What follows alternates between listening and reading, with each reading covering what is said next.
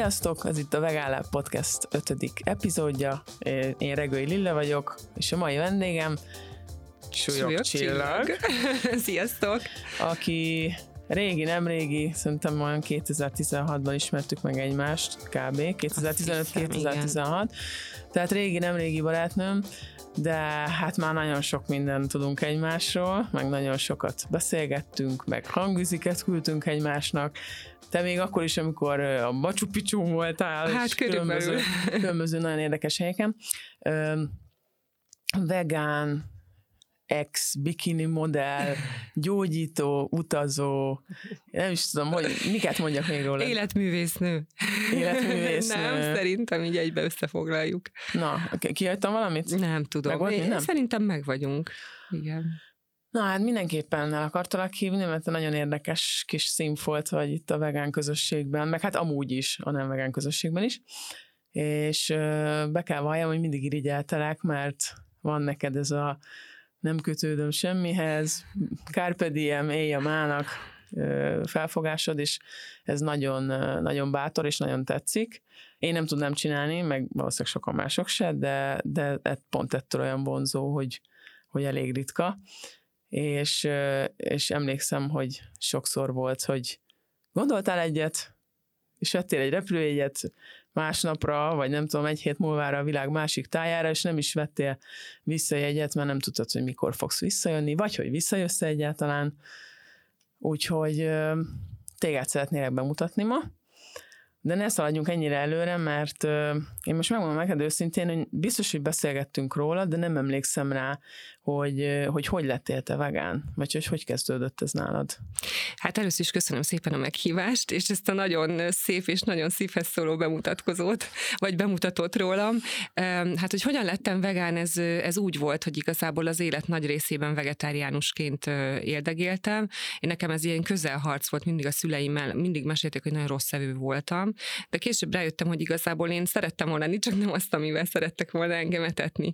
És hát amikor már így az volt, hogy én dönthetem el, hogy mit teszek, akkor teljesen kimaradt a hús az életemből, addig ilyen ez a csak szaftot kérek, meg amikor nem figyelnek, akkor visszacsempészik a húst, tehát hogy így valahogy nem volt rendben. Az ízése voltam különösebben, oda. Voltak persze, azért volt mondjuk a téli szalámit szerintem majdnem mindenki szereti, de például a gépsonkát, meg a párizsit azt nem, tehát hogy és igazából ilyen 2012-ben voltunk, és az volt az izgalmas, hogy én nagyon-nagyon szerettem a tejtermékeket, tehát én tejet mondjuk sosem ittam az életemben, de a sajt, joghurt, és nagyon-nagyon fagyis voltam. És azt vettem észre, hogy valahogy az, azon a nyáron már majdnem nyár vége volt, és még nem fagyiztam.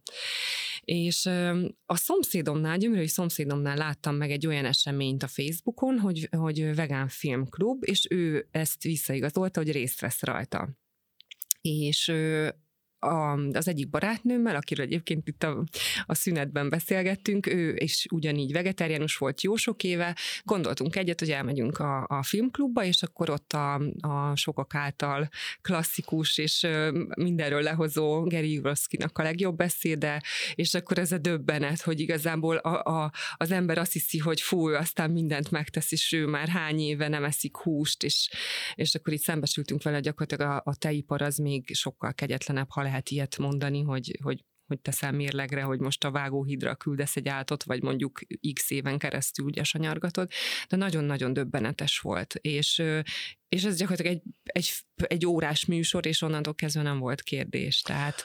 Várj, 2012, akkor voltál hány éves? Uff, 33, Aha. gondolom, igen. Tehát akkor nálad idézőjelben viszonylag későn jött. Igen, meg. igen, Aha. későn. Én azt gondolom, hogy ahogy már így a Facebook így jött, és egyre többször láttam ilyen posztokat, hogy legyél vegán, és ugye megnéztem, hogy tulajdonképpen a kapocs az úgymond csak a tejtermékekben volt. Tehát ilyen állati ö, szörmebőr, ilyesmik nem voltak az életemben, állatkert nem volt jellemző már, ott is összejött ez a kapocs, hogy valahogy nem oké ez, hogy, hogy mit keresnek itt, a kozmetikumokat tesztelés, tehát hogy így, így igazából ö, szerintem, hogyha előbb érkezik meg a Facebook az életembe, akkor valószínű, hogy előbb Váltottam. megjön ez, mert, mert teljesen én is vakon voltam, hát persze, hát a bocinak mindig van teje, és a szegény bosszi rosszul van, ha nem fejük meg. Hát Igen, ezt csak nagyon, segítek. ezt nagyon rosszul tudjuk mindannyian, ez nekem is ilyen nagyon meglepő volt, pedig milyen hülyeség, nem? Hát teljesen logikátlan, tehát semmelyik másik emelős állatnak Persze. nincsen állandóan teje, csak amelyiket mesterségesen manipulálnak, hogy Igen. legyen. Tehát igen, egy kicsit ilyen frusztráló volt, megmondom őszintén, és, és nagyon nagyon haragudtam magamra, és, és ez a frusztráció, amit én magam iránt éreztem, ezt így gyakorlatilag mindenkire rányomtam. Mm. Tehát a közvetlen környezetembe kezdtem, mert nekem akkora egyszerű felismerés volt, hogy én arra gondoltam, hogy hát ha nekem ez ilyen egyértelmű, és, és ilyen átlátható, akkor másnak is az lesz. És nyilván elkezdtem ugye tolni, tolni, tolni, és minél inkább ellenálltak, én annál idegesebb voltam, mert annyira le akartam dolgozni ezt a karmát, amit én ugye itt sok-sok éven át csináltam.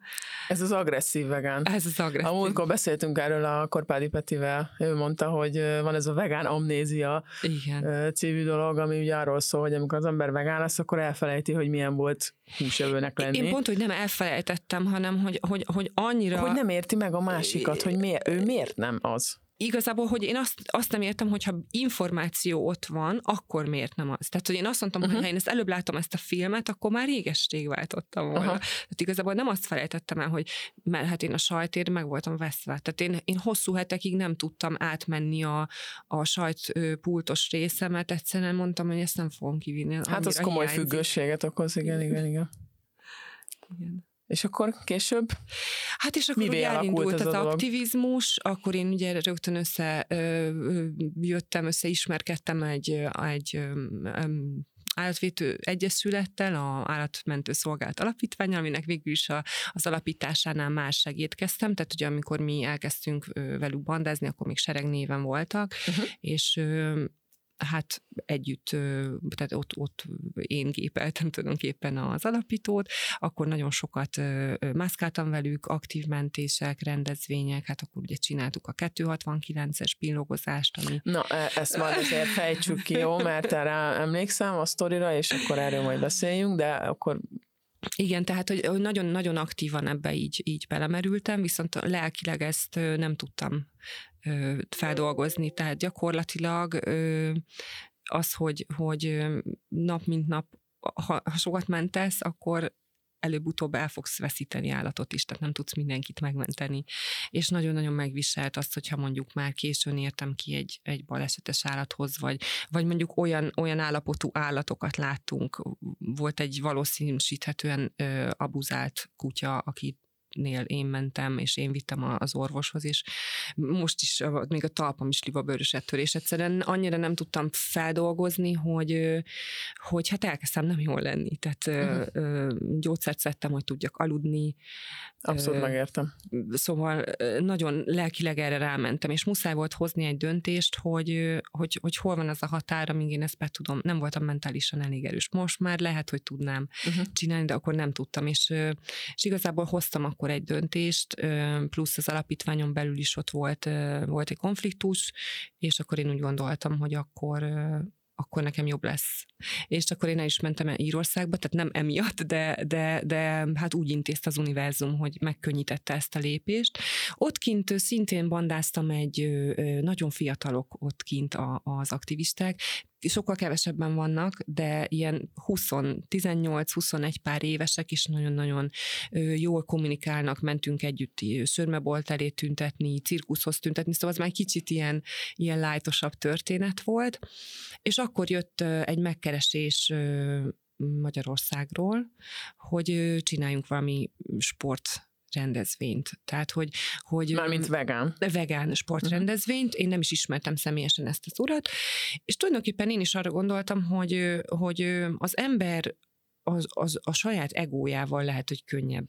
Akkor már megjött a Kína tanulmány, és láttam olyan embereket, akik hallani se akartak a mondjuk növényi étrendről az ő esetükbe, és egyik napra a másikra eldobtak mindent, mert annyira sokkolóak voltak az adatok benne, és azt mondták, hogy uff, hát a, az állat mondjuk maga nem érdekelne, az átér nem tenném meg, mert az arra van, de magamért megteszem. De magamért uh-huh. megteszem. És akkor ez szuper volt ez az ötlet, hogy akkor, akkor hívjuk fel a figyelmet egy sportrendezvényen, ez egy 24 órás vegán futás volt, aminek az volt a lényege, hogy 24 órán keresztül mindig legyen valaki azon a két kijelölt pályán, egy kisebb és egy nagyobb kör került kijelölésre a Városligetben, és egy fantasztikus hangulatú buli lett, mondjuk hát ha reggel nyolckor már azért rotyogott nálam is a kávé, mert nagyon-nagyon hideg volt, tehát éjszaka mínusz két-három fok volt, és viszonylag sokat futottam én is, hogy ugye milyen töltelék emberek voltunk, hogyha épp nincs senki, akkor legyen, de valami elképesztő számadatok, hogy, hogy hány kilométert hoztunk össze. Arra emlékszem, hogy 79-en voltunk, ezt könnyű megjegyeznem, mert 79-es jó vagyok. sok. Aha. És hát részt vett Bedassa Bolcs, maratoni futó, Kertész Robert Ironman, Reimann Kati ultrafutó, tehát ők ilyen, ilyen 20-30-40 kilométereket dobáltak a persejbe, akkor na, többen voltak, akik kétszer jöttek vissza, háromszor kisebb szakaszokat voltak, akik végig ott voltak éjszaka, tehát elképesztő.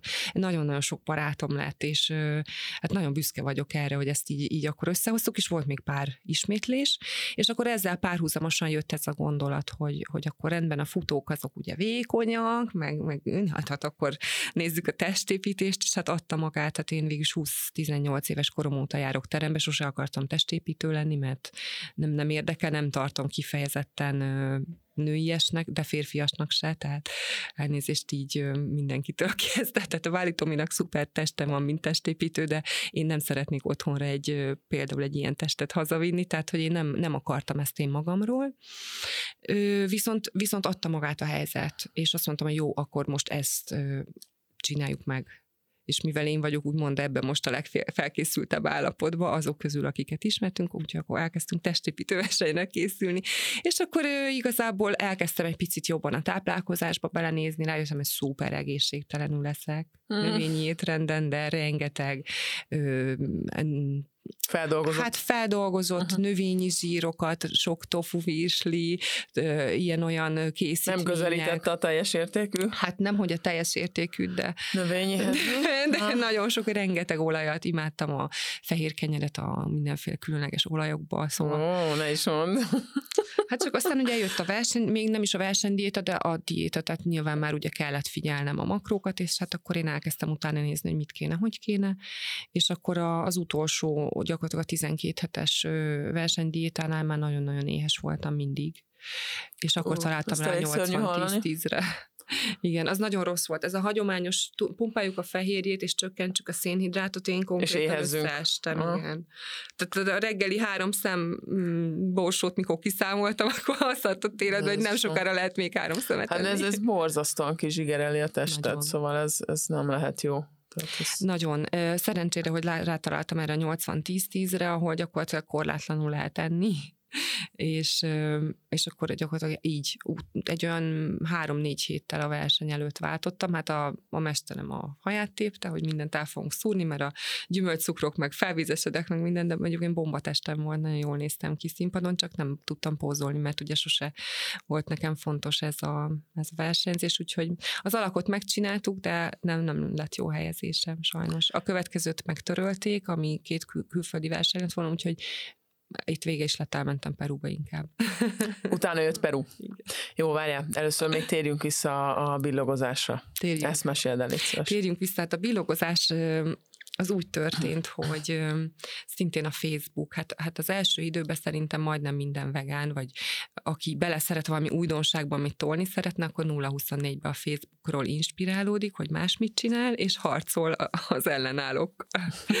Úgyhogy így zajlott így a, a te, amit mondta, hogy éjszakánként nem aludtál, én ez, vagy nem alszol, én akkor ezért nem aludtam, mert megírtam a posztot, és utána folyamatos harcolásban voltam, és itt jött szembe a, a 269 Live, ami gyakorlatilag a három darab izraeli aktivista volt az elején, és akkor ők csináltak egy olyan de most nem is demonstrált, ez egy performance volt gyakorlatilag. De várj, itt? Nem, nem, ez, ez Tel Avivba zajlott. Ja, azért izraeli, nem értettem. nem, a Facebookon jött föl ez, a, uh-huh. ez az egész sztori, hogy ott ők hárman egyszer csak így hirtelen nyilván jól előkészítve a dolgokat megjelentek, az egyik úr rángatta a másik urat, mint hogyha ő lenne mondjuk egy hentes, vagy egy valami mezőgazdasági dolgozó, a másik úra lenne a boci, és akkor azt hiszem talán a hölgy billogozott.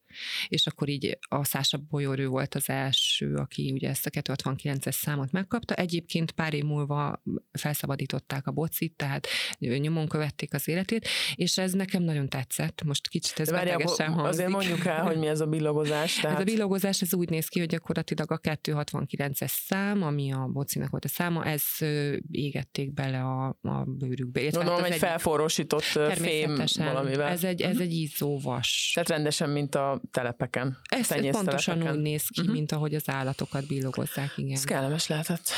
Hát megmondom őszintén, hogy nem tudok nagyon visszaemlékezni, mert ez egy olyan euforikus állapotban történik, tehát az ember annyi, nyilván tele van a testem tetoválás, aki ismer, hogy ö, látja, de a tetoválás is van, aki végig szenvedi, én majdhogy nem végig kacagtam, tehát a, a művész úr mindig kérdezte, hogy most már legyen majd olyan terület, ahol fáj, mert szerintem akkor te valahogy ufó vagy, vagy nem Azért tudom. tudok mondani egy párat, ahol fájna szerintem. um, és az az igazság, hogy nem, nem emlékszem még, tehát mégiscsak az volt, hogy azért ez, ez egy, mégiscsak egy tüzes vas, de nem emlékszem különleges fájdalomra, nagyon akartam ezt az egészet. Utána a gyógyulásnál, na ott aztán, amikor minden nap a letéptem a gyógyulós sebet végig a fólómmal, na ott aztán volt de hát mindig azt mondtuk, hogy hát az állatok ezt végig csinálják legalább, akkor most ezt mi is végigcsináljuk. Ezt hol csináltatok meg? Mert végül az, az akkor arról nem volt szó. Igen, az Erzsébet térre kérvényeztünk. Csak? Ö, csak a legforgalmasabb. Természetesen augusztus 23-ára kértük meg, ez a rabszolga felszabadításnak a világnapja, és azért erre a napra, mert, mert én úgy gondolom, hogy nincsenek felszabadítva még a rabszolgák, közel sincsenek, és szerettünk volna ennek nyilvánosságot adni, hogy hogy gondolkozzunk el, hogy vajon mi is a különbség a, az emberi rabszolgák és a, a most is ezekben a percekben is rabláncon dolgozó, minket, emberiséget szolgáló állatok sorsa között, és ezt elnézést, ez most azért kicsit még mindig megérint, és hát megkértük a rendezvényt, és megengedték a rendezvényt, hogy vetíthetünk filmeket, nem sokkolókat, csak informatívakat, tarthatunk beszédeket, süthetünk, kóstoltathatunk, de a billogozást azt nem csinálhatjuk meg, mert ez, ez egy különös sem sokkoló, talán valami ilyesmit mondtam. De azért megcsináltátok? Azért megcsináltuk, természetesen. Jó, nem lennél. Igen, megcsináltuk. Egy picit csaltunk, mert én előző este megkaptam a billogot. Tehát ah, értem mi a, az, az alapítványjal brainstormingoltunk, hogy akkor hogy lesz, mint lesz az egyik aktivistának az otthonába, és ő én, én ugye szerettem volna megcsinálni a helyszínen ezt magamnak, tehát ez volt a terv, hogy egy pici palackon forrósítom, és csinálom, és csak a rendőrségen nekem jegyzőkönyvbe kellett mondanom, hogy ezt nem teszem meg, mert ha megteszem, akkor elvisznek. Uh-huh. De nem ez volt a probléma, mert már volt ügyvéd, tehát megbeszéltük 72 óra annyit kibírok, hanem az volt a probléma, hogy azt mondták, hogy ha én bármi olyan utaló magatartást csinálok, akkor úgy gyakorlatilag letepernek, mint az akciófilmekben, mert hogy akkor uh-huh. én megszekem a, azt, amit ők megtiltottak. Értem. Tehát attól féltem, hogy nem lesz idő. És akkor ezt beszélgettük, hogy hogy kéne, hogy kéne, és mondom, hát itt van az autóban a billog. Éppen egyébként grilleztünk mindenféle zöldséget, tehát csináljuk meg most, és akkor ez már nagyon niszki volt, tehát ez, ez is egy nagyon szent dolog volt, ez úgy, úgy összekötött minket, és akkor ezt ott így megcsináltuk, egyébként az is föl van véve, de és akkor nem vették észre a rendőrök? és mi? akkor ez úgy le volt, nem, ez ott volt valakinek az otthonába előző nap, és akkor ez úgy volt, hogy nekem úgy le, olyan volt a szerelésem, hogy ugye nem látszódott. Uh-huh. És akkor ott egy eljátszottam egy mozdulatot, mint hogyha ja, így lenne. Okay. És akkor közben az aktivisták pedig összerakták magukat, és a vágóhídon egyébként megcsinálták aznap. És arról is videófelvétel készült a Dirty TV Gerényi Katalin segítségével, ami YouTube-on visszanézhető. Na, rálesünk. Hát érdemes egyébként. Érdekes most erről beszélni, mert ma is megcsinálnám az akkori eszemmel, de nem a maival. Nem is az eszemmel, hanem a, az, amit most számomra vegánság, az, az nem ez. És milyen volt a visszhangja annak? Igen, szuper vegyes volt, tehát volt rengeteg olyan, aki azt mondta, hogy úristen, nagyon köszönjük, elgondolkoztunk, szuper sokkoló volt, nem vagytok normálisak, nem csinálnám, de tulajdonképpen igen, tehát ez például elindított engem, hogy egyáltalán mi is az a vegán, mit is csinálnak ezek, miért csinálják ezek, miért harcolnak. Egyébként nekem volt utána egy beszélgetésem a TV2-ben a Jósi baráttal, és a magasan a leg aktívabb Facebook kommentek és lájkok és diszlájkok érkeztek, ami, ami, ami azt mutatja, hogy, hogy ez egy, tényleg egy olyan ö, téma volt, egy olyan ö, erejű dolog, ami, ami igenis, ha, ha másra nem volt jó, erre biztos, hogy jó volt, hogy, hogy olyan emberek is, akiknek fogalmuk se volt arra, hogy mi az, hogy vegán, vagy felfigyeltek, arra, hogy felfigyeltek uh-huh. erre az egészre. És hát igen, sajnos kaptunk nagyon sok hideget, meleget, tehát én nekem akkor muszáj, addigra én már hál' Istennek ott tartottam, én nem néztem a fél. Tehát én kitettem, amit kikelt, és nem néztem, hogy, hogy ki hogy szít, hogy hogy anyázik, hogy mivel fenyeget. Hát, mert, hát, nem érdemes, persze. Igen, mert az, az, az akkor annyira. Tehát ez volt a, a nagyon-nagyon jó, és nagyon-nagyon nem jó. Tehát nem volt olyan, aki azt mondta, hogy hú, hm, na hát csináltatok egy ilyen rendezvényt? Jó van. Tehát ilyen nem, nem volt. Közömbös. Nem. Úgyhogy ez volt a bilogozás. És aztán úgy, amennyire tudom, még kettő esemény volt még kétszer volt. De az már nem veled? Nem, az már nem uh-huh. velem. Én akkor már nem voltam itthon. Az előbb azt mondtad, hogy, hogy most már mást jelent neked a veganizmus vagy vegánság. Most, most akkor hova érkezte? Hát az utazások, a, a, a fizikai és a, a belső utazások um, mondatják talán, vagy fogalmazták meg ezt, hogy ez a háborúzni a békére, ez annyira nem oké.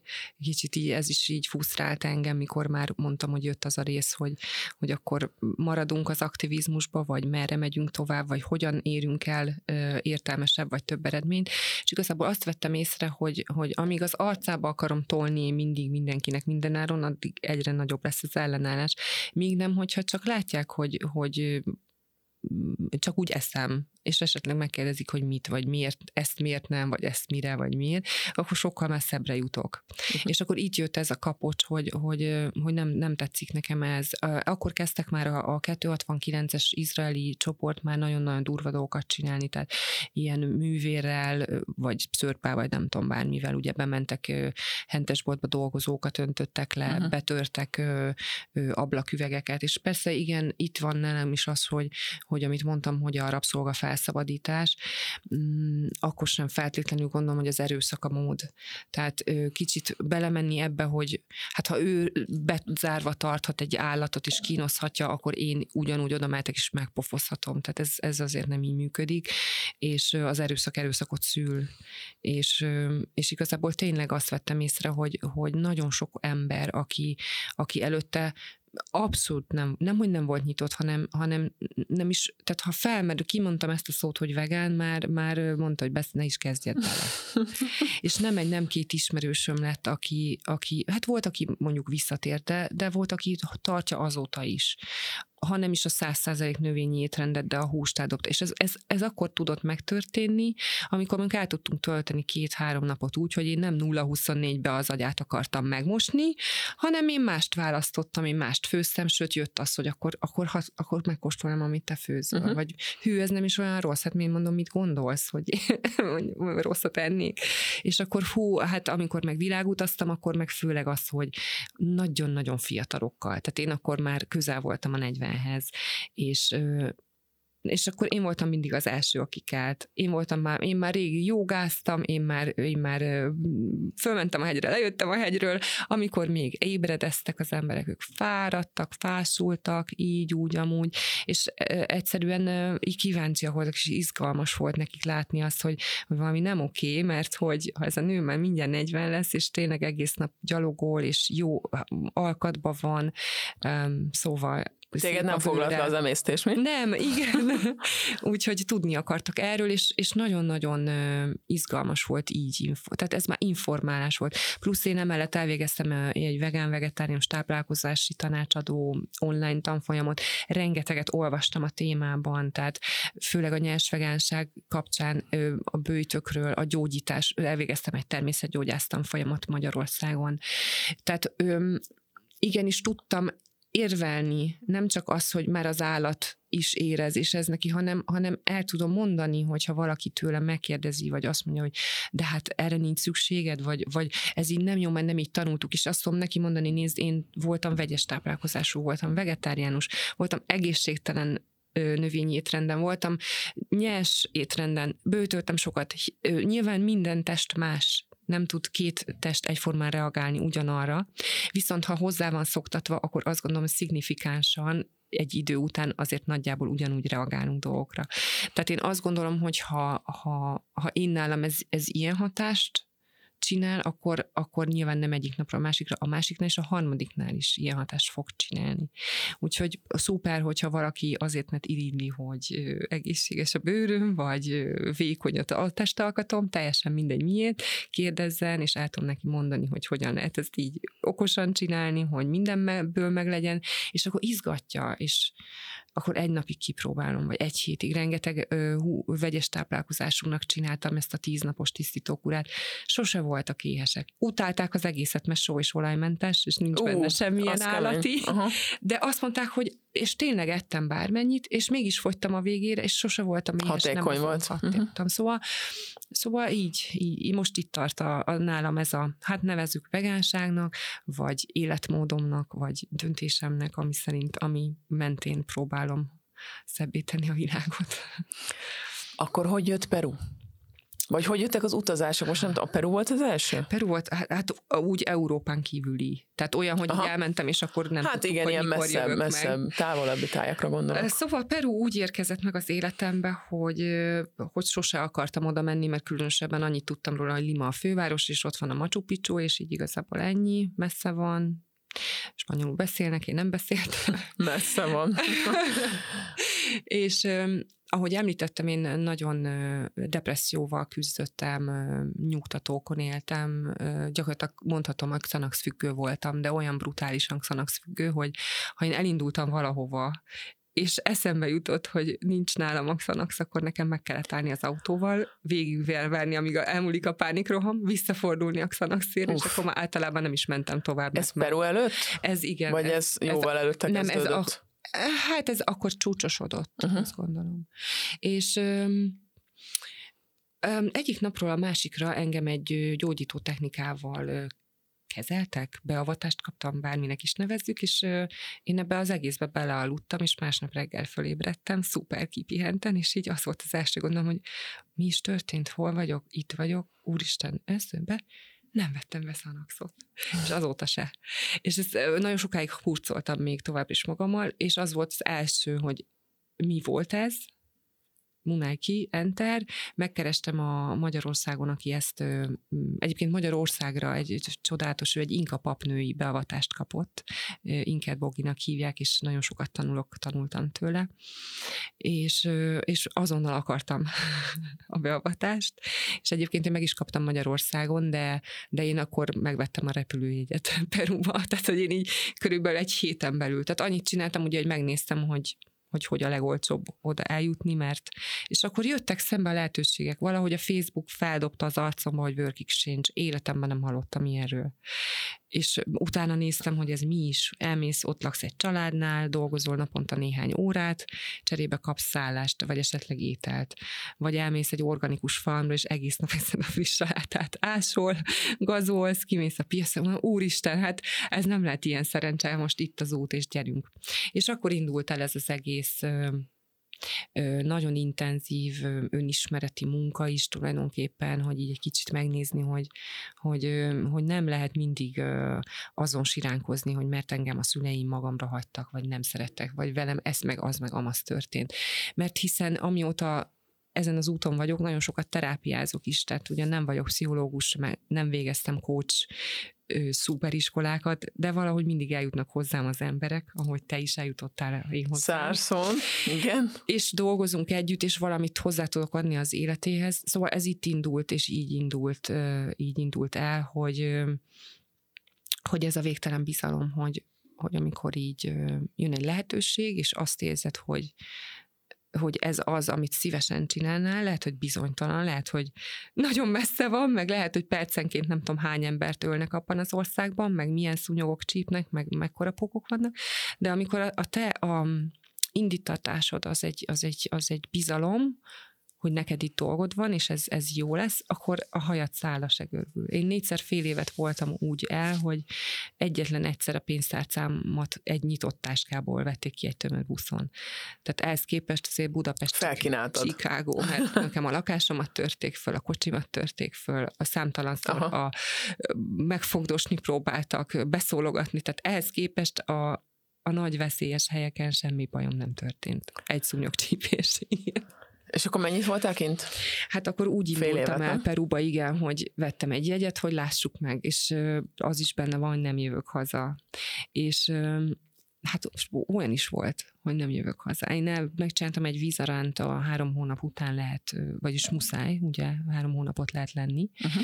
Én Bolíviába eltöltöttem egy csodálatos, egy ilyen szuperteli hold volt, valami, ami ilyen 30 évente van egy a Lágó Titikakán az egyik szigeten, és ö, akkor visszamentem, úgy útból indul a három hónapom, és én akkor nekem volt egy, egy nagy szerelmem, egy ilyen nagyon, nagyon izgalmas, egy, egy ilyen, ilyen, ilyen egy sámán, aki, akivel így, így tudod, hogy, hogy hogy ott valami történt valamelyik előző életbe, vagy többe, és ez nem egy olyan szerelem volt, ami egy ilyen beteljes, egy inkább egy ilyen rajongás, tehát én nagyon sokat ö, ö, voltam és tanultam tőle.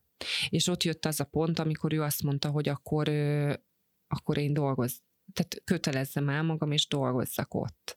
És abban a pillanatban ezzel párhuzamosan kaptam egy másik lehetőséget. Diane Dünn, aki a Munájkinak a, a Magyarországra is, vagyis Európa és Amerikába hozta el, és tőle is tanult a Bogi ő pedig az ő saját szállodájának a vezetését szerette volna rám bízni. Uh. És mind a kettő olyan volt, hogy a szállodaiparból jövök, 13 évet szállodáztam, szívem, lelkem benne volt.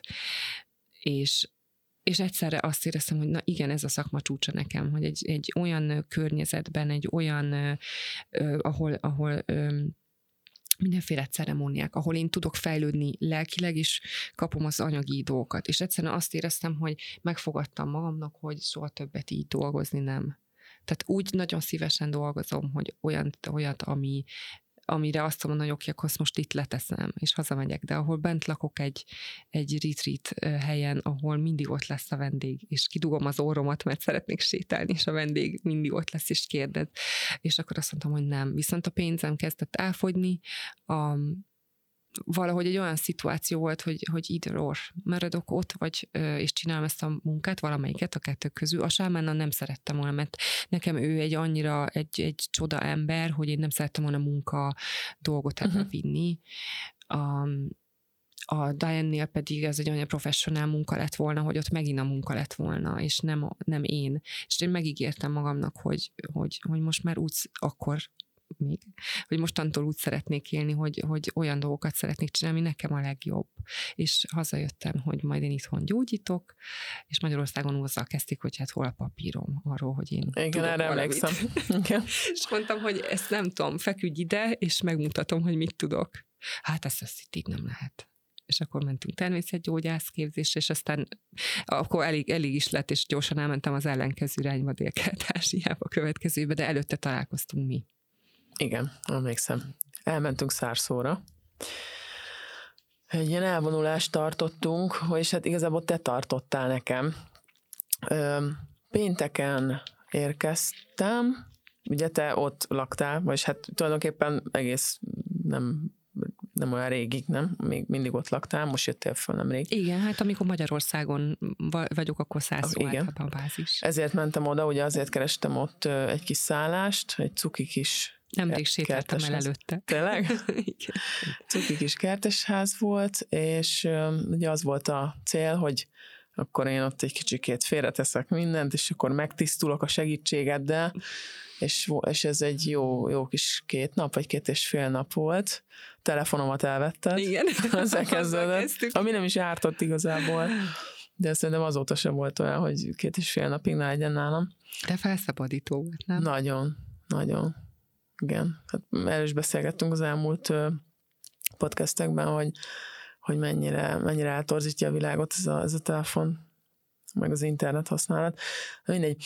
Tehát visszatérve az elvonulása nagyon-nagyon-nagyon jó volt. Ugye ott böjtöltem is, böjtöltettél. Nem lehetett enni, csak, vagy hát talán az elején még valami gyümölcsöt, vagy nem is a tudom, hogy volt. vittem át, de volt egy teljes, igen. a telihold napján a, ott vizet ittunk csak, meg talán gyógytát. Igen.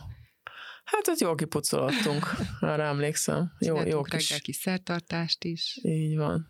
Jó kis technikáid vannak. Köszönöm.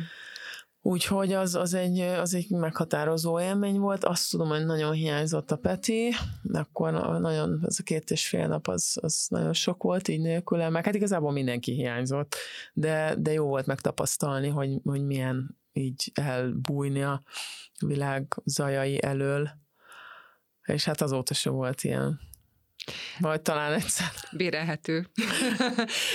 Csak Igen. hát most ugye van neked egy más feladatod. Így van, így van. Én most főállás anyuka vagyok. Igen. Nagyon jót tesz neked, mert csoda szép vagy. Köszönöm szépen. Aranyos vagy. Na és akkor mi volt a következő utad? Dél-Kelet-Ázsia, hol is volt ez pontosan?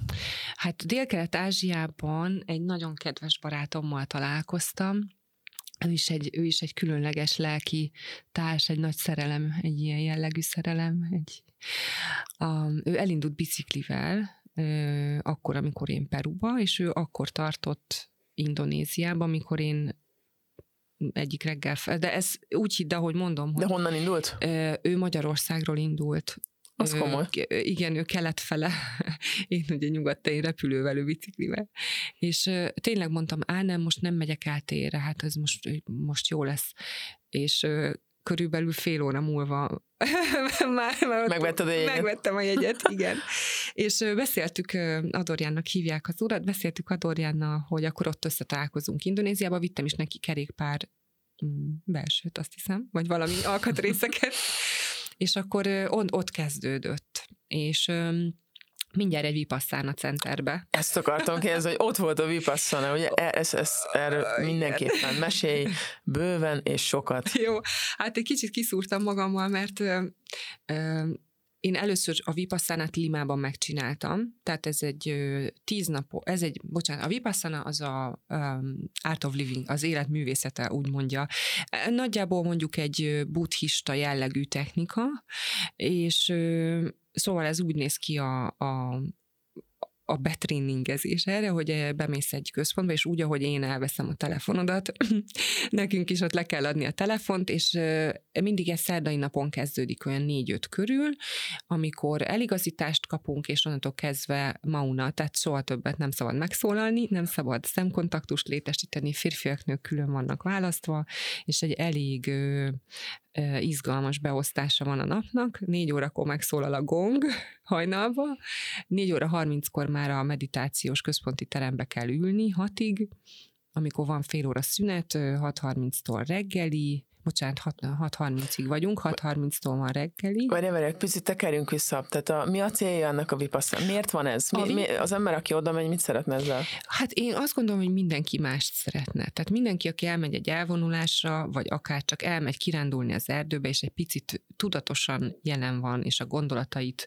megpróbálja mondjuk csak figyelni, és nem azon izgulni, hogy tök jó, hogy kirándulok, de majd mindjárt, majd akkor el kell néznem az e-mailekre, meg föl kell hívnom, hanem, hanem egyszerűen csak elvész a, a hegy hegyekbe, vagy a virágokba, az úgy megérkezik. És olyankor jönnek fel olyan gondolatok, amikre nem is emlékszel, olyan sírelmek, olyan konfliktusok, és mivel ha ezek a tudatalattiban ott ö, munkálkodnak, szépen minden egyes döntésünkre, minden egyes napon, legyen ez munkahelyi, párkapcsolati szüleinkkel, ez így nyomja rá a bélyegét ami ott a háttérbe pörög. És a Vipassana azt mondja, a, a, hogy ez egy spirituális műtét, Azért kell tíz nap, mert meg kell az első három napban gyakorlatilag nem tudod kikapcsolni azt, hogy aki, amikor már többször gyakorlod, nyilván elmész elsőre, másodszorra, akkor hamarabb akkor megy. hamarabb Mhm. megy. De van például, aki nem tudja, van, aki a nyolcadik napon feláll, és azt mondja, hogy nem bírja, és, és ordít, és, és elmegy, mert, mert megőrül a hangoktól. Tehát azt, a, én számomra a vipasszánában az a csodálatos, hogy, hogy ahogy te megtapasztaltad azt a csöndet, hogy, hogy hiányzott a Peti. Tehát igen, eljutsz oda, hogy elkezd hiányozni a párod, mert nincs mindig mellette, nem tudsz neki percenként írni, hogy az ember egy kicsit maradjon kettesbe önmagával, és ne kelljen, hogy mindig szóljon a rádió. Hány embert ismerek, aki azt mondja, én nem bírok csendben. Tök mindegy, mi megy a tévébe, Igen. csak menjen a rádióba. Háttérzaj. Imádok, én is, ha beülök az autóba, szeretek zenét hallgatni, de például otthon nem szól mindig-mindig valami. És szeretem, a, szeretem azt, hogy, hogy, hogy csend van. Hallani a Hogy- saját gondolataidat. Igen. Uh-huh. És ö, én azt gondolom, hogy ez, ez az egyik legijesztőbb manapság az embereknek, hogy kett, kett szembenézni saját magaddal, önmagaddal, kettesbe időt tölteni, mert igenis ö, Nekem például olyan ö, ö, ötödik, hatodik napon tudtam szívből megbocsájtani az apámnak, mert jött egy olyan gondolat, hogy, hogy, hogy milyen ember vagyok én. Hát én, én mennyi minden elkövettem, akár rossz indulatból is direkt ki akartam szúrni vele, borsot akartam törni az órára, mert ő is az enyémre, vagy keresztbe tettem neki, mert áskálódott, vagy ezt hallottam, azt hallottam. Most saját magamért nem tudok felelősséget válni, de egy felültem a repülőre, azt azt se tudom, hogy mikor megyek, hova megyek is. Az én szüleimnek ennyi időskorukban gyerekük volt. Ők hoztak egy döntést, hogy megpróbálnak ö, valakit felkészíteni az életre.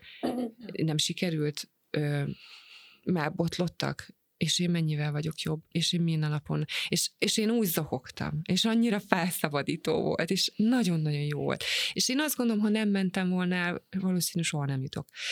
Plusz jöttek olyan ö, embereknek az arca egy mondattal, hogy én nem is tudom, hogy ki. Tehát próbáltam gondolkozni, hogy ez egy általános iskolás osztálytárs lehet, egy szomszéd. És ott valahol a tudatalattimba pörög az a sértettség, az a, hát ez hogy mond nekem ilyet? És igenis, hogy megérkezünk abba az állapotba, hogy, hogy teljesen mindegy, hogy a többi az összes többi ember mit mond, hogyha ha én hiszek abba, hogy, hogy én ezt a legjobb szándékkal csinálom, akkor az megingathatatlan. És, és ide, ide el, eljutni, hogy, hogy nem azon agyalni, hogy, hogy mit fog szólni a falu nép, mert a végén majd megkérdezzük talán, hogy mit szól, de hogy, hogy passzol-e a ruhám a, az akármimmel, vagy hogy áll a sminkem, vagy egyáltalán van-e rajtam sminkem, vagy van-e lennő. Tehát Vipasszana után ez már nem ez érdekes. sehol nincs. És tényleg a, a, azt mondják ugye, hogy azért az egyik dolog, amiért nem szabad beszélni, mert az őszintességről van szó, hogy tehát vannak ezek a nem ártás, az itt van vegán ellátás egyébként a vipasszánat, hogy mindenféle nem ártás van. Tartózkodni a, a szexuális gondolatoktól mondjuk nyilván nehezebb, mint magától az aktustól, viszonylag könnyű, hogyha szét vannak szeparálva. Nem lehet semmiféle feltűnő ruhába, tehát gyakorlatilag zsák. És azért nem szabad beszélni azon túl, hogy meghald a csendet a fejedbe, mert az ember sajnos hazudik. Nem akar hazudni, de de hányszor van az számtalanszor, hogy na, hogy áll ez nekem? És látod, hogy milyen boldogan most vettem, tök jó, és te azt szeretnéd mondani, hogy figyelj, szerintem ez neked nagyon nem áll jól, de annyira boldognak látsz, hogy nincs szíved belegázolni a lelkembe, és már is hazudtál, pedig, pedig nem akartál. Tehát azért nem szabad beszélgetni ott, hogy ne hazudj. Aha. Az Na, egyik, ez- az ezt nem egyik, tudtam, az, egyik az, hogy azért, hogy ne hazudj, és a másik az az, hogy ha elkezdesz beszélni, akkor már nem azt figyeled, ami, ami jönne üzenet. Uh-huh. Ugye? Mert és te, amikor ott ültünk, tudod, és te is azt érted, te nem azt érezted. Hát akkor te, és akkor megint mi jön? Megint nem vagyok elég jó. Megint, megint Mhm. kifele vagyok. És nem az van, hát te hogy, hogy te, te hogy tudtál öt percig nem gondolni semmire? És honnan tudod, hogy öt percig gondoltál nem semmire, miközben csukott szemmel vagyunk, mi van, ha ezt- hat? Ezt fejtsük ki, mert emlékszem, hogy amikor a, az elvonuláson ö, csináltunk meditációt, meditációkat, és arra emlékszem, hogy én amúgy szoktam otthon az ágyban fekve, csukott szemmel, kényelmesen, ellazulva, de itt, nem is tudom, törökülésbe ültünk, és hát ez, ez öt, öt perc múlva, vagy tíz perc múlva leszakadt a derekam, fészkelődtem, minden bajom volt, de mondtad, hogy ezt próbálj meg úgy végigcsinálni, hogy nem, nem mozdulok meg. Hát először nem tűnt olyan nagy feladatnak, de aztán rájöttem pár perc után, hogy ez, ez biztos nem fog sikerülni, tehát hogy ez e, egyszerűen nem is értettem, hogy te hogy. Most Néha. mondtad ki a kulcsot. Néha kinyitottam a Hogy azt mondtad, hogy biztos, hogy nem fog sikerülni. Innentől kezdve meg is Egy, írtad. Néhány perc után, addig még nem gondoltam, de amikor éreztem, hogy, hogy fészkelődök, meg kényelmetlen, meg, meg viszket, meg kb. száz helyen viszketett két percenként, de ezt te is mondtad, hogy ez neked is így volt az elején. De egyébként leginkább a derékfájás volt, ami, ami nagyon blokkolt, és néha egy kicsit így kinyitottam a szememet, és megvizsgáltam, hogy vajon te még mindig mozdulatlanul ülsz, és te mindig végigcsináltad azt az egy órát. Befejezettem a mikrofont Igen, és, és elképesztő, nagyon csodáltalak, hogy ez hogy, és akkor meséltél arról, hogy a, a Vipasszalán ott ugye napi Mennyi? 6 vagy 8 órát kellett így eltölteni? Ö, tehát gyakorlatilag háromszor egy óra van, amikor nem szabad megmozdulni. A fő, fő... Hát az is elég azért. És az összes többiben pedig ugye minimálisra csökkenteni. Tehát uh-huh. egyébként, ahogy elkezdtem mondani a napi beót, ez ugye hajnal négytől este fél tízig tart, és akkor van benne kettő darab ebés szünet, egy ilyen uzsonna jellegű, a, az új diákok kapnak egy marék gyümölcsöt, a régiek meg teát, tehát gyakorlatilag ott délig van étkezés a régi diákoknak, és vannak ilyen 5-10 perces szünetek, de egyéb, egyéb iránt ülünk ö, ebbe a könnyű ülésbe, vagy jogikus ülés, vagy bármi törökülés, akinek mi, és nem, nincs mozgás. Tehát a, a hármat leszámítva lehet mozdulni, de nyilván arra kell törekedni, hogy ne. Egyébként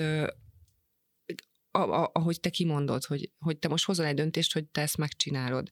És minden gondolat, tehát ez a másik, amiért ez, ez fontos, ez a negyedik napon jön be, addig ezt nem mondják, hogy nem szabad, addig csak a légzést kell figyelni, és utána jön ez, hogy a, a reggel nyolcas, a délután három órás, és az este hat órás van. És ennek az a lényege, hogy gyakorlatilag ugye jön egy testi érzet, ami megint egy, egy gondolat, most itt fáj, vagy ott viszket, de tulajdonképpen teret adsz neki, és arra kezdesz el fókuszálni egyre inkább, és minél erősebb a testi tünet, egyre inkább az, semmi más nem jár a fejedbe, hogy csak egy picit hadd vakarjam meg, hadd mozduljak meg, Igen. stb. De hogy, de hogy ugye pontosan ez a vipasszák a lényeg, hogy de nem, mert én most a légzésemet figyelem, mert az a feladat. És akkor én most azt figyelem, hogy beáramlik az orromon, és kiáramlik az orromon. És tulajdonképpen, hogy, hogy az orrom melyik részén mit érzékelek, és hogy érzékelek, és akkor hirtelen elkezd elmenni az a fejedből, hogy neked itt fáj. És ezzel az a tanítás, hogy hogy az életben is így kellene reagálnunk, hogy számtalanszor hallom, hogy hát én belehalok ebbe a szakításba. Szóval te megszülettél és x évet leéltél, hogy azt se tudtad, hogy a világon van, és utána meg azt gondolod, hogy bele fogsz halni. És hogy egy picit így a semleges elmének az erősítésére szolgál ez, ez a feladat, hogy, hogy nem volt veled ez a testi érzet, hogy az viszket, és nem is lesz veled örökre. És hogy, és hogy nem ennek kell teret adni, hanem a, a, a jelen, a jelen most akkor ez ott van, és akkor majd elmúlik. De addig én figyelek a feladatra, a légzésemre. és egyébként... Iszonyú nehéz lehet. Ne, nem könnyű, inkább azt mondom, nem könnyű. Ö, nekem is meglepetés volt, hogy, hogy meg tudtam csinálni. Uh-huh. Tehát, hogy egyébként így én se hittem volna, mert, mert én se vagyok egy túlhajlékony, sőt, tehát most már azért gyakorlom a jogát is nagyon régóta, és mégse tudok még egy csomó olyan poszt, vagy, vagy olyan dolgot megcsinálni, amihez például a, a könnyűlést sem tökéletesen tartom. De a másik dolog, amit szerettem volna itt beszúrni, és ezt a kundalini joga, egy csodálatos hölgyet követek, van egy online tér most ugye itt a karanténhelyzet kapcsán, amiért egyébként én nagyon hálás vagyok, tehát számomra a karanténhelyzetnek ez az egyik legnagyobb nyereménye, hogy ő megcsinálta ezt az online közösségi teret, Domján Mia egyébként a Satnam Yoga program, és ő, ő, ő nagyon sokat tanít, tehát nem csak ő, ő testi dolgokat, hanem elméletet a jogáról is, és Jogi Bhajan azt mondja, ő, ő a kundalini jogának, akit a, a, mi az ő hagyománya szerint dolgozunk, gyakorlunk, hogy az idegrendszer erősítése a kulcs. Tehát, hogy a, a jogának jó sok ágazata van, és a legtöbb a, a testedet edzi. Ugye az ászanákat akarod tökéletesíteni, minél tovább kitartani. Nyilván ahhoz kell egy mentális ö, fókusz. A kundalini joga sokkal inkább azt mondja, hogy, hogy van egy nagyon egyszerű dolog, de azt olyan sokáig csinálod, a végtelenségig, mert te hozod egy döntést, hogy akkor te ezt most ebbe belelazulsz és csinálod, és nagyon fáj, és nagyon kellemetlen, és nagyon le akarod tenni, és nem tudod, hogy mikor lesz már vége. De minél többször gyakorolsz, gyakorolsz. És ugyanez ez az ülés. Hogy, hogyha te most elfogadod, hogy, hogy te most egy, egyetlen egy óráról van szó, és mennyi mindent megcsinálsz, le tudod futni azt az órát, vagy végigrobotolod a munkahelyeden, amit utálsz, vagy, vagy szakad az eső, és kint vagy, és nem tudsz mit csinálni, mert ázol, mert nem tudsz pálni sehova. Tehát, hogy így, így, így hozol egy döntést, és, és akkor megcsinálod. És abban a pillanatban, mint annak adsz teret, hogy hát ez nekem nem fog menni akkor, akkor Persze, mindig az lesz Igazából ez hülyeség, igen, ez, ez hülyeség. Ráadásul agykontroll tanfolyamon is jártam, ahol ugye ezt elmondják, hogy ez, ez az alap tevés, hogy ha te elmondod azt, hogy te nem tudod megcsinálni, akkor, akkor nem tudod megcsinálni. De ha viszont azt mondod, hogy meg tudod csinálni, akkor meg tudod csinálni. Meg, meg a gondolatoknak teremtő ereje van, stb. Tehát, hogy igen. Valahogy olyan könnyen elhiszi az ember, hogy jönnek az első kis nehézségek, hogy, hogy akkor nem fog menni, tudod? Mert hogy ez, ez van hozzászokva az ember, hogy, hogy ó, oké, kényelmetlen, na jó, akkor ezt még egy kicsit erőltetem, aztán abba hagyom, mert, mert lusta vagyok. Hát meg a, a megértése, hogy, hogy mi a célom vele, ugye, amit kérdeztél hogy miért mennek az emberek el. Uh-huh. Tehát a másik dolog, amit így, hát így a munka során, terápiázásban, hogy, hogy, hogy mi a célod vele, mert hogyha te, neked van egy célod azzal, hogy, hogy mondjuk elkezdesz gyakorolni, vagy elmész egy tíznapos vipasszánára, teljesen mindegy, hogy miért, akkor sokkal könnyebb, mint sem, hogy csak azért, mert hallottam, hogy jó, vagy azért, mert a szomszéd is megcsinálta. Itt még a nyersétrendben nem mentünk bele, de itt a legtöbbször nekem is például az volt a problémám a nyersétrenddel, hogy nem volt meg ez egyértelmű célom vele, hogy honnan is hova akartam vele uh-huh. eljutni, és nagyon sok embernél ezt látom, hogy egy diétánál nem életmódot szeretne váltani, most a növényi étrendtől eltekintve, hanem szeretne megszabadulni XY kilótól. Ami az évek során ment föl, de ő lehetőség szerint már holnap reggel. Hát nyilván, tehát, hát ez mindig így van. Tehát tíz évig gyűjtöm, gyűjtöm, de most akkor, Holnapra, akkor ezt most szedjék le róla. És, és ha van egy olyan motivációt, hogy te most azért szeretnél lefogyni, hogy beleférjél az esküvői ruhába, majd ami nyáron lesz, vagy a, a bikini formába, vagy ne adja Isten, egy olyan testi tüneted van, aminek muszáj vagy leadni, mert már nem bírja a szíved, az akármi. Tehát, hogyha megvan egy egyértelmű motivációd, akkor sokkal könnyebben fogsz tudni kitartani és oda fókuszálni. És, és, és ez megint egy kicsit az, hogy a tudatosság a mindennapokban, hogy te most ezt eldöntötted, hogy leadod, vagy végigülöd, vagy bármi. Így van. Szorgalmasnak kell lenni. és kitartónak. Hát vannak dolgok, amik, amikre könnyebben hajlik az ember, meg vannak olyanok, amikben már százszor belekezdett, de valahogy mindig elbukik vele.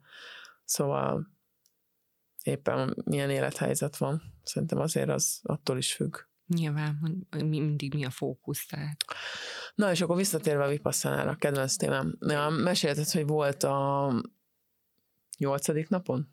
Nem, nem jól emlékszem? Ötödik? A, ez az apuval ka- kapcsolatos? Hát nem, egy ilyen katarzis, ez hogy amikor ez a, ez a hatodik nap volt Megélted, hogy na, akkor mm-hmm. megérkeztem. Ez a hatodik nap volt, de az az izgalmas benne, hogy pont a, a második nap, és azt hiszem a hatodik, amikor a legtöbben feladják. Tehát ez oh. elvileg ez úgy van, hogy te aláírod, hogy nem mész el.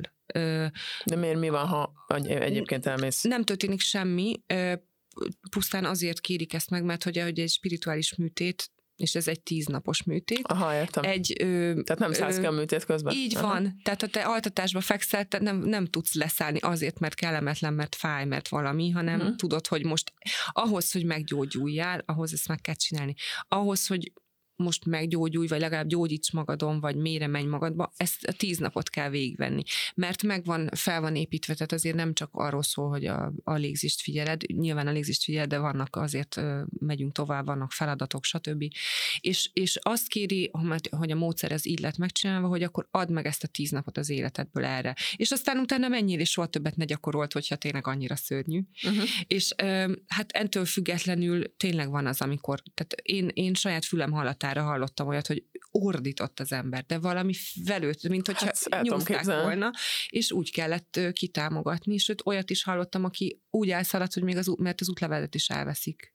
Tehát Aha. le kell adni az útlevelet, hogy az útlevelét is úgy, ahogy volt, csung. A hatodik napon? Ez nem a hatodik napon, nem tudom, hanyadik napon, szóval uh-huh. ilyen sztorikat lehet hallani, de minden, nekem még nem volt olyan tanfolyam, azt hiszem összesen hatot csináltam, abból hármat szolgáltam, hármat ültem, amelyiken nem mentek volna haza. És volt olyan, aki a kilencedik napon. És ne. én egyébként Malajziában, amikor második dél ázsián volt, én csináltam egy ilyen 20 pár napot, tehát ugye először szolgáltam, és utána ültem, uh-huh. és nagyon-nagyon borzalmasan voltam. Tehát én zokogtam, nagyon-nagyon sírtam, és, és azt mondtam, hogy nem, nem bírok tovább egy percet se. Engem nem érdekel, hogy már csak 27 óra, vagy 28 óra, minden szünetben semmi máson nem járt az eszem, csak az, hogy, hogy kiszámoltam, hogy hát, hát, hát, hát ha ez alatt az egy óra alatt kettő ment el. Aha, hát ha még kevesebb idő van, mint nem, amit az előbb számoltam. Volt, tehát hogy nem, nagyon nehéz volt. És hát ez rengeteg, hát ez, ez, ez, ez idő, kicsit az túl sok, nem? Az a kettő az sok volt, igen, egymás az a kettő után. egymás után. De... És ezt ilyenkor nem mondják, hogy azt nem ajánlják? Vagy... Ez a Damamalaja, ez egy olyan hely, ahol semmi más nincs, csak vipasszána. Tehát mm, Magyarországon nincsen központ, hanem mondjuk egy nyári táborból van kialakítva, egy évben kétszer-háromszor. Ez a Damamalaja, ez itt 0-24-be. Tehát itt véget mhm. ér a tanfolyam vasárnap, hétfőn, kedden az, akik bent lakó önkéntesek füvet nyírnak, nagy takarítanak, stb. és utána jön a következő, és jön a következő.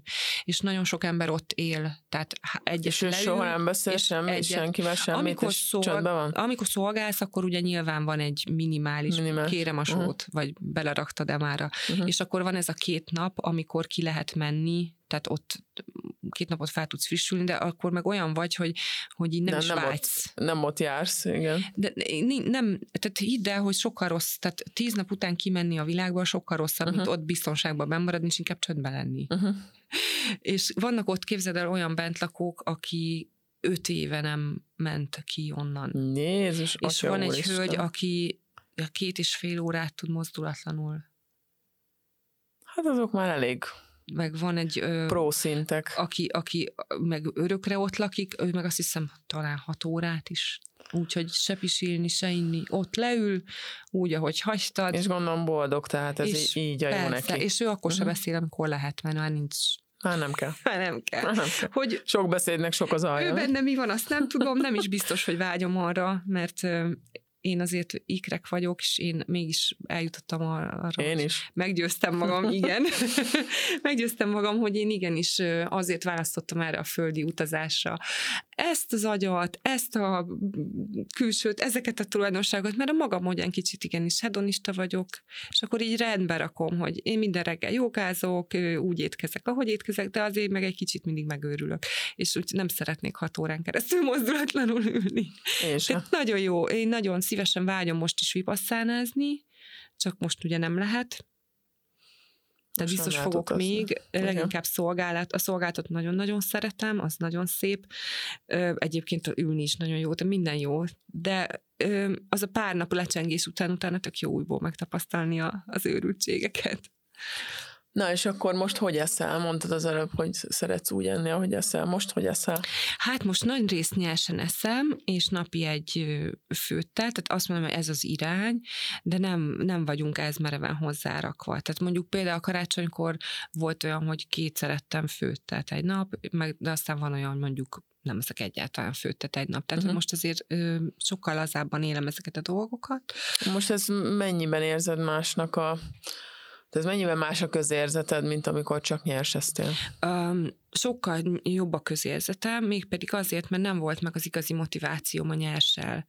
Tehát amire mondtam, hogy hogyha, hogyha tudtam volna, hogy én miért akarok nyersezni, akkor valószínűleg könnyebb lett volna. Uh-huh. Ugye el, teljesen kétségbeesve, kiéhezve a, a versenydiétából belementem ebbe az élvezetbe, hogy tényleg tök jó, akármikor, akármennyit lehet enni, és fogyni fogsz, vagy hát semmiképpen sem fogsz hízni, hogyha, hogyha mozogsz. De hogy úgy mm, elmentem utána a gyümölcsökért ö, délre, és akkor utána, amikor így, így hazajöttem, akkor kicsit azt éreztem, hogyha mondjuk nekem a barátnőm, aki a legmenőbb nem vegán, vegán szakácsnő, tehát ő olyan ételeket készít, hogy szerintem így biztos, hogy titeket is elkápráztatna, pedig ti nagy gurmék vagytok. És, és és akkor csinált nekem mondjuk egy, egy ténét, tehát olajsó minden nélkül, ő vette meg, ő faragta ki, ő töltötte be, és akkor ott jött az, hogy így, hát én ezt azt most megeszem, akkor a nem tudom hány nap, hány óra, hány perc nyers izét én most ezt megtöröm, és egyébként meg meg az a testnek ö, nem is olyan jó, mert, a, mert sokkal jobb, és akkor így elindult az agyrágó bogár egy ilyen ö, lelkiismeret fordalást csinálni, megint ez jött ez a failure, hogy nem vagy elég jó, nem vagy elég kitartó, nem ja, tudod. Nem Tehát, tudod hogy, betartani. Aha. Szóval ez az egész egy ilyen, ilyen bűntudattá ö, ö, eszkalálódott, étkezési zavarokhoz vezetett, és, ö, és, és, akkor, és akkor ugye mindenki vádolta a nyásezést, hogy ez vezetett oda, és azt mondanám, igenis, meg nem is. Mert én mm, egy ideig követtem még a 80-10-10 csoportot, lehet még mindig benne vagyok, és állítják nagyon sokan, hogy, hogy tényleg-tényleg tuti-tuti évek óta egy mm, Nekik jó. zappelyhet se, vagy egy zab darabkát, tehát uh-huh. amin végül is még, még majdnem, hogy nyers, de már kicsit már majdnem a főthöz megy, és ők azt állítják, hogy, hogy, hogy nem fáznak, én tényleg például még márciusban is majd megfagytam. Én mai napig, pedig én eszem estére eszem főttet, mai napig megiszom az első turmixot, mondjuk én, én is őrült vagyok, mert szeretem a hideg turmixot, és a hűtőből veszem ki, de én úgy ki, belülről a csontokból érzem, hogy majd megfagyok. És 500 fok van a lakásban, de hűt. Ők állítják, hogy őket nem hűti. Szóval ez is lehet, hogy uh-huh. amiről beszéltünk, az el nincs két egyforma a ember, lehet, hogy van, aki tényleg. Én, amíg mentem a trópusokra, nagyon élveztem, nagyon jó volt. Nyilván eszembe se jutott, hogy én most akkor ennék egy vegán burgert. Mondjuk most sem nagyon nincs eszembe, mert azért az, az, az kicsinálná szerintem a nyomról. De, de most nagyon szívesen. És én magamnak is főzök tök jókat, ki is szoktam rakni, hogy ö, ne csak olyan ember posztoljon étel, ö, aki, aki, aki ehhez ért, és úgy megagyusztálja. Tehát, hogy van olyan is, aki bénácska, bénácskán csinálja, de attól még finom. Igen, van egy ilyen oldal, hogy cironda vegán kaják. Ja, Ezt nem, nem tudom, ismered de na, ott lehet csemegézni, ott vannak egészen érdekes kinézetű dolgok is. Elég vicces egyébként. Nézd majd meg. Mindenképpen. Szóval édes burgonya, ö, sütőtök, a, ezeket nagyon szeretem így télen. Persze saláta nélkül nekem, tehát én, hogyha most a barátnőm múltkor paradicsomos káposztát csinált, ami mondjuk majdnem egy leves, de én nem is ettem a salátát, mert én nem tudok saláta nélkül. Tehát az, az viszont az abszolút megvan, hogy uh-huh. minden étkezéshez kell, hogy tehát hogyha ha, ha most mutatom neked egy kis tányérnyi főt van, akkor egy ilyen hatalmas lavor saláta mellett, és nagyon saláta. élvezem, és azzal kezdem, és a, a, de szeretem a finom salátákat, és ez tiszta beteges, semmi egyszerű egyszerű dolgok, rukola, paradicsom, paprika, cukkini, uborka, esetleg répa vagy így reszelve, bár ezt inkább a nyers turmixba szoktam reggel. Úgyhogy így, így van most. Karácsonykor nagyon finomokat tettem. Például ettem karácsonykor glutént, mert a kedves barátnőm csinált egy vegán kist. Mondjuk akkor adagot csinált, hogy egy hétig ettem, de, de ettem, és nem volt gond, hát kicsit nehezebb volt a hasam, uh-huh. de tehát karácsony volt. Sőt, hát akkor még nekem. mindig egészen visszafogottan. Nagyon, hát téné, téné, abszolút Aha. téné. Ja, én azt hittem, hogy kicsit jobban elengedted magad most gyömörű nyitott egy mindenmentes cukipont, amikor egy én haza Nem, nem, nem, nem, zöld füge néven egy, egy igen, vegán, gluténmentes, úgyhogy szoktam menni náluk süteményt például. Aha. Ilyen nyers süteményt. Úgyhogy pont akkor nyitottak, amikor én költöztem, hogy most viszonylag keveset voltam, mert így a karácsonyban jó elláttak. De szóval van ilyen, hogy igen, ilyen sütit szoktam. Helyes. Mm. Helyes egyen is. Azért majd még egy burgert tegyél nálunk valamit. Majd, ha megnyit az étterem, én Igen. szeretnék ott lenni a megnyitón mindenképpen, Jó. mert még sose ettem végül Hát most már nagyon közel van. Most mondjuk mire ez fölkerül szerintem már, vagy hát nagyon remélem, hogy már meg fogunk nyitni addigra. Így is megcsúsztunk nagyon de, de azért jó lenne, hogyha ott tennél valami finomat, ah, mert minden. nagyon jó kaják lesznek. Mindenképpen, nagyon várom. Láttam, hogy, hogy brutál étlap. Hát, Peti nagyon sokat dolgozott rajta, és, és, és most már nagyon várja ő is, hogy, hogy csinálhassa. Úgyhogy én megvárom, hogy kóstolhassam, és akkor utána meg ti jöttök. Izgatottan várom, ja. már Petit is tök régen láttam, úgyhogy mindenképpen nagyon szívesen, meg hát most azért már fizikai közelségbe is azért jobban belefér az, hogy akár oda megyek, és hazajövök, tehát azért Balatonról nyilván ezt Hát most már remélem, hogy februárban feloldják ezt a amúgy ezt a butaságot már, vagy hát nem butaság, de na, most már elég volt. Nehéz, nehéz egyébként. Igen, igen, igen, igen. Ö, na, beszéljünk arról, hogy hogy gyógyítasz, miket csinálsz most. Hát, hogy is gyógyítok? Ez, ez, ez teljesen intuitív ez a történet. Én azt gondolom, hogy szerintem mindannyiunkban benne van a gyógyítás. Ez megint azon múlik, hogy, hogy ki mire fókuszál, ki miben hisz, ki mit fogad el, vagy enged be most így, a, amit főprofilnak a masszázs a hívó szó, mert arra könnyebben jönnek, de közben azért történik varázslat. az a jó, hogy hogy nekem a vendégeim abszolút nem erről a vonalról vannak. A nagy többségük egyébként fizikai munkát végző fiatal, nálam fiatalabb fiú, akik aztán nem az a réteg, akik nagyon hisznek a varázslatba, de nagyon kedvesen mindig, amikor én úgy elhallgatok, mert van, aki azért úgy beszél, akkor úgy észreveszi, és akkor utána így, igen, így mondja is, hogy hát valami ott történik. Uh-huh. Nem nagyon hiszek az ilyesmit, de valami történt. Azután, szóval van olyan vendégem, akivel így, ahogy mondtam, terápiázunk, leülünk, elkezdünk beszélgetni, fölteszek kérdéseket, van, amikor sírás van, van, amikor válasz van, tehát én azt gondolom, hogy, hogy ez teljesen intuitív. Ez úgy szokott kinézni, hogy, hogy én, már, én, én nem vagyok ez a minden, minden órába jöjjön hozzám valaki, én azt mondom, hogy akkor inkább jöjjenek egy nap csak ketten, de akkor abba tényleg úgy adom a maximumot, ahogy a, a, a, illetve kinyitom a csatornát, és ami átfut rajta, van uh-huh. maximumot tudom adni. Szoktam picit meditálni előtte, hogy, hogy, hogy mit érzek, hogy most milyen füstölő gyújtsak meg, milyen zenét tegyek be, és aztán van, amikor közben is alakul, van egy ott az, a lakóparkban, ahol lakom a ligetbe, egy hölgy, aki egy barátnőm, elég össze vagyunk rezegve, és egyik alkalomkor őt kezelem, és arra lettem figyelmes, hogy a, hogy az, a, a hátán egy ponton rajta a kezem, és a másik kezembe pedig a szantáfa, egy pici szantáfa, és azzal így ott valamizek. és arra lettem figyelmes, hogy ez vajon hogy és mikor gyújtottam meg, és Jézus Mária, én ezt így annyira még ezt nem csináltam, hogy így szantállal uh-huh. bármizek, és, és így valami olyan állapotban voltam, hogy, hogy a, a, a lezárás volt a következő és úgy gondolkoztam, hogy én megfordult, masszíroztam itt, vagy mi, és így tényleg nem tudom megmondani, hogy, hogy onnantól kezdve mi történt, és annyit mondott ez a hölgy nekem, hogy ő, hogy ő, ő, ő, ne, ő se tudja, mi mi volt, hogy ő ilyen, ilyen indiánok, meg tábortűz, meg Hát nem ott voltunk, de hogy, hogy kerültünk oda, azt nem tudom. Úgyhogy van, van ilyen is, amikor, amikor ilyen dolgok történnek. Uh-huh. Ez, ez az univerzum, vagy a jóisten, vagy a bármilyen transz felettünk lévő erőnek az ajándéka, és hát én nagyon hálás vagyok érte, hogy beleteszti a kezembe, és én átadhatom, és mindenkinek köszönöm a bizalmát, aki megtisztel a azt úgy szoktam lezárni egyébként a kezelést, hogy köszönöm, hogy megtiszteltél, hogy kezeltem a szent testedet. Igen, emlékszem, nekem is mondtad. Úgyhogy igen, úgyhogy ez abszolút, ez, ez, egy, ez egy csodás dolog, úgyhogy. És a, van egy kis helyed, vagy te mész hozzájuk?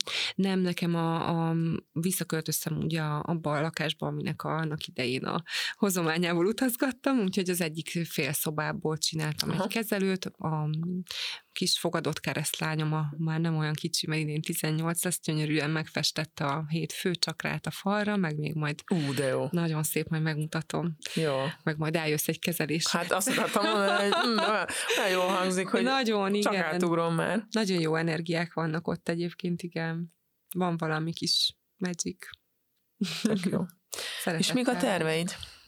Igen. A jövőre vonatkozóan. Igen. Ha, ha megnyitják a kapukat, akkor megint kiröppensz valahova? Nem tudok mit mondani erre. Ez azért vicces, mert ahogy semmi nem, nem volt tervezve, ez se volt tervezve, hogy én gyömről leszek. Az meg főleg nem, hogy gyógyítani fogok. Tehát ez megint úgy alakult, hogy így egyik nap még az volt, hogy hát majd akkor nézek valamit ott Balatonon, bérelek télire, mert a, a házikó, ahol lakom, úgy annyira nem élhető télen számomra. És aztán hirtelen elmentek az albérlőim, mert szerettek volna sajátba menni, és aztán egyszer csak hirtelen ott voltam, és aztán egyszer csak hirtelen oda beköltözött egy masszázságy, és még olyan sem jutottam odáig, hogy bármit mondjak, így, így a baráti körből így akkor most mehetünk, vagy most akkor dolgozol, vagy nem, vagy és akkor így hirtelen így jönnek az emberek. Tehát, hogy Szuper jó. Úgyhogy nem tudom megmondani, hogy mik a terveim, mert ez általában most már egy ideje úgy van, hogy én tök mindegy, hogy mit tervezek. De akkor másképp kérdezem, vágyódsz el? Érdekes, hogy jól érzem magam. Tehát, hogy, hogy nyilván, hogyha nem érezném jól magam, apa és ahol a vagyok, valószínű, hogy nagyon erősen bennem lenne. Ö, inkább azt mondanám, hogy az egómat zavarja az, hogy nem csináltam azt, amit szeretnék. Uh-huh.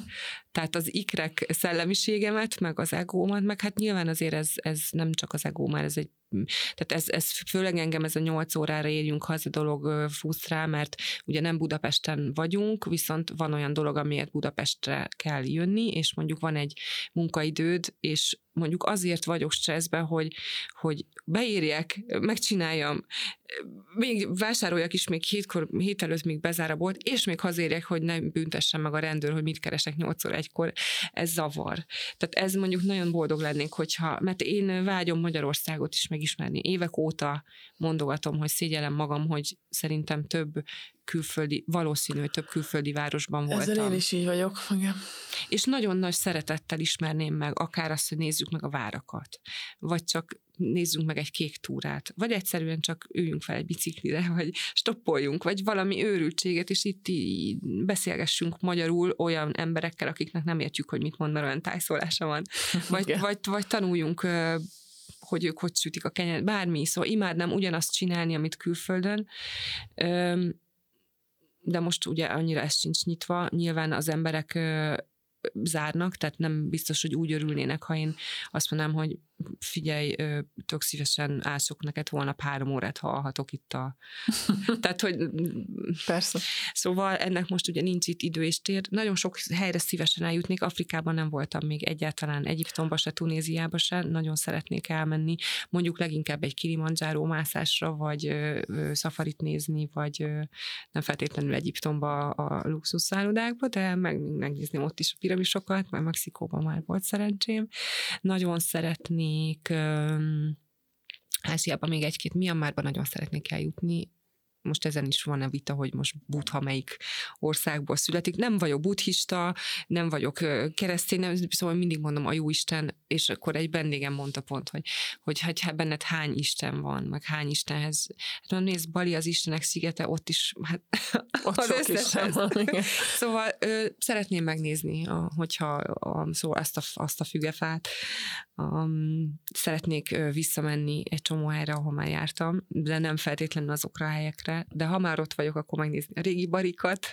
Szóval igen, igen, szeretnék még utazni, nem biztos, hogy hogy ez úgy, úgy lesz kerek, hogy mondj, majd így elmegyek, és egy helyen leszek. Lássuk meg. Én, én már ezt így elengedtem. Tehát a, inkább az van, hogy van egy hitem, hogy mindig a legjobb történik nekem, és ebből nem próbálok nem engedni, még akkor sem, amikor a legjobban esik az eső. Nem, nem, vagyok, nem vagyok egy ilyen, szóval, bocsánat, még ezt kicsit csapongok, egy ismerős kétől kérdezték meg, hogy ő egy ilyen mindig vidám lány. Nem vagyok egy mindig vidám lány, tehát vannak nagyon-nagyon rossz napjaim, nagyon sokat tudok sírni. Nagyon Ó, sokat, én ezt még eddig nem tapasztaltam. Pedig nagyon tudom sajnálni magam, nagyon tudok én is hisztizni, szóval mm, de igyekszem mindig, mindig arra gondolni, hogy most ez a legjobb és lehet, hogy majd ma fog kiderülni, lehet, hogy egy év múlva, lehet, hogy következő életemben, hogy ez most miért kellett, de biztos, hogy a fejlődésemet szolgálja, úgyhogy ha lehet utazni, akkor, és onnan jön a hívás, akkor megyünk.